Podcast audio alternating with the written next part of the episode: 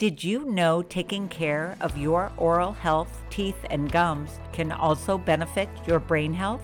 A study analyzed the potential link between oral health and brain health among 40,000 adults without a history of stroke and screened the participants for 105 genetic variants for poor oral health.